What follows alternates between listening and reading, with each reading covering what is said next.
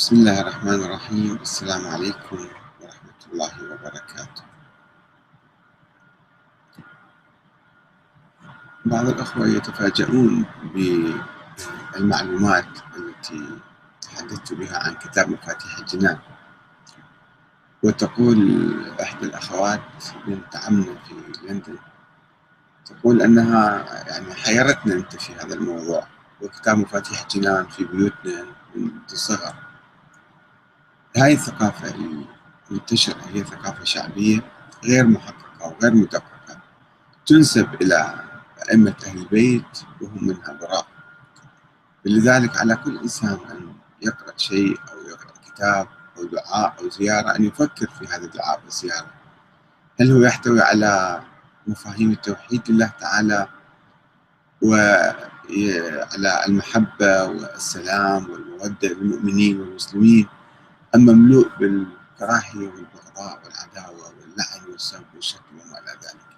وهل هذا من تراث أهل البيت ومن أخلاق أهل البيت؟ أم هذا تراث يعني الحاقدين والمغرضين الذين دسوا هذه المفاهيم العدوانية في ثقافة أهل البيت؟ ولذلك علينا أن نتخلص منها. لا نقرأ كل دعاء كل زيارة. كأنها وحي منزل أو كأنها قرآن كريم.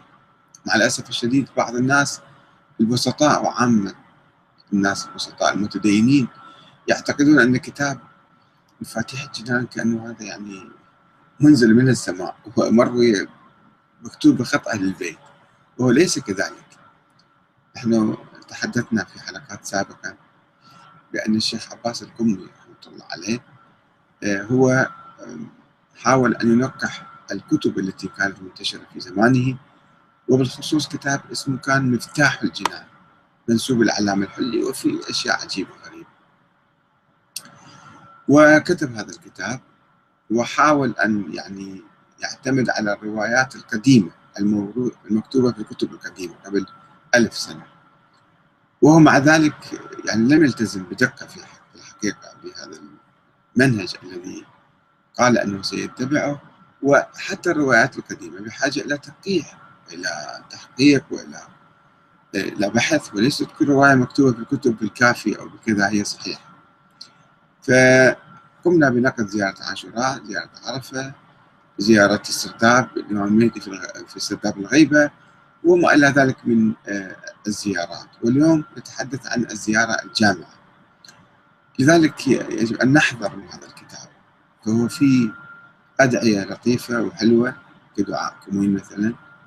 وفي أدعية وزيارات مضافة ملعوبة مؤلفة من قبل المنحرفين والغلاة والمفوضة الملعونين المشركين وفي سموم كثيرة كما أنكم لا تشربون من ماء الفرات تغرفون بيدكم وتشربون لأنه المياه مثلا ملوثة بدوها المصافي تفلتروها وتنقوها وكذا وتشربون كذلك الكتب كتب الأحاديث والأدعية لا يجوز أنه نقرأها هكذا بدون وعي بدون تأمل وبدون تفكير.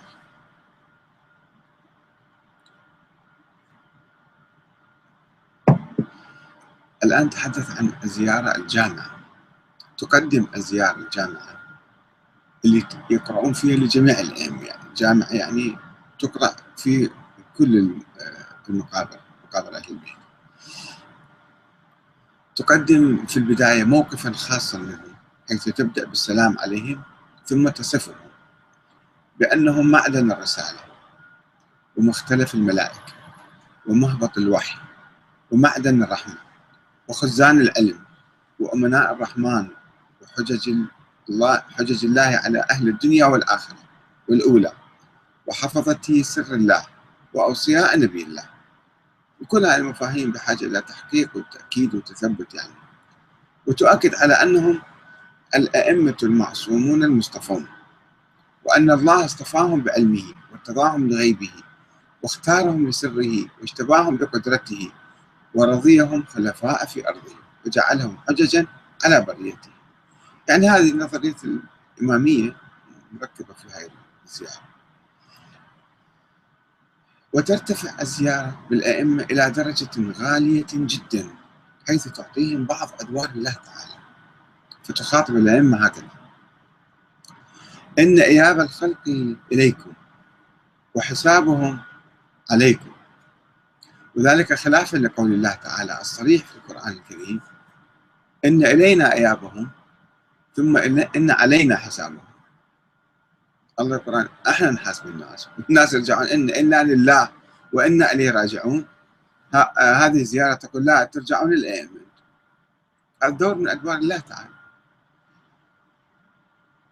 وإذا كانت الزيارة قد ارتفعت بالأئمة إلى هذه الدرجة المغالية فليس من الصعب بعد ذلك أن تخاطبهم وكأنهم في منزلة الأنبياء أو أعلى من الأنبياء حيث تقول بلغ الله بكم أشرف محل المكرمين. وأعلى منازل المقربين وأرفع درجات المرسلين حيث لا يلحقه لاحق ولا يفوقه فائق ولا يسبقه سابق ولا يطمع في إدراكه طامع حتى لا يبقى ملك مقرب ولا نبي مرسل ولا صديق ولا شهيد إلا عرف جلالة أمركم وعظم خطركم وكبر شأنكم وقرب منزلتكم منه. تضخيم بلا أي مستند قرآني أو مستند من الرسول فقط زيارة واحد يتكلم مع الأئمة ويصعد بهم. زين منو كتب الزيارة؟ منو رواها؟ منين اجتي شنو سندها؟ الناس ما يبحثون يقرأ يقرأ. وهكذا ينظر إلى الأئمة هاي النظرات المغالية. ولكن ما فائدة هذا الولاء والتعظيم؟ وكيف يمكن تقديم فروض الطاعة لهم؟ وقد مضى الزمان وذهب أهل البيت. إن الجواب يأتي في الفقرة اللاحقة. تتحدث عن المستقبل وتقول أنا مؤمن بإيابكم مصدق برجعتكم منتظر لأمركم مرتقب لدولتكم آخذ بقولكم عامل بأمركم مستجير بكم. وعندما تخاطب الزيارة الأئمة قائلة إن آيات الله إن آيات الله لديكم وعزائمه فيكم. ونوره وبرهانه عندكم وأمره إليكم. شفتوا كيف يعني وضعت الأئمة بموضع عالي جدا. فمن الطبيعي أن يصبح الأئمة المحور الفاصل بين الحق والباطل. ولذلك تقول من والاكم فقد والى الله ومن عاداكم فقد عاد الله ومن أحبكم فقد أحب الله ومن أبغضكم فقد أبغض الله ومن اعتصم بكم فقد اعتصم بالله. وتضيف من أتاكم نجا ومن لم يأتكم هلك. الله يعني الله يودي بالنار. أو سعد من والاكم وهلك من عاداكم وخاب من جحدكم وظل من فارقكم وفاز من تمسك بكم.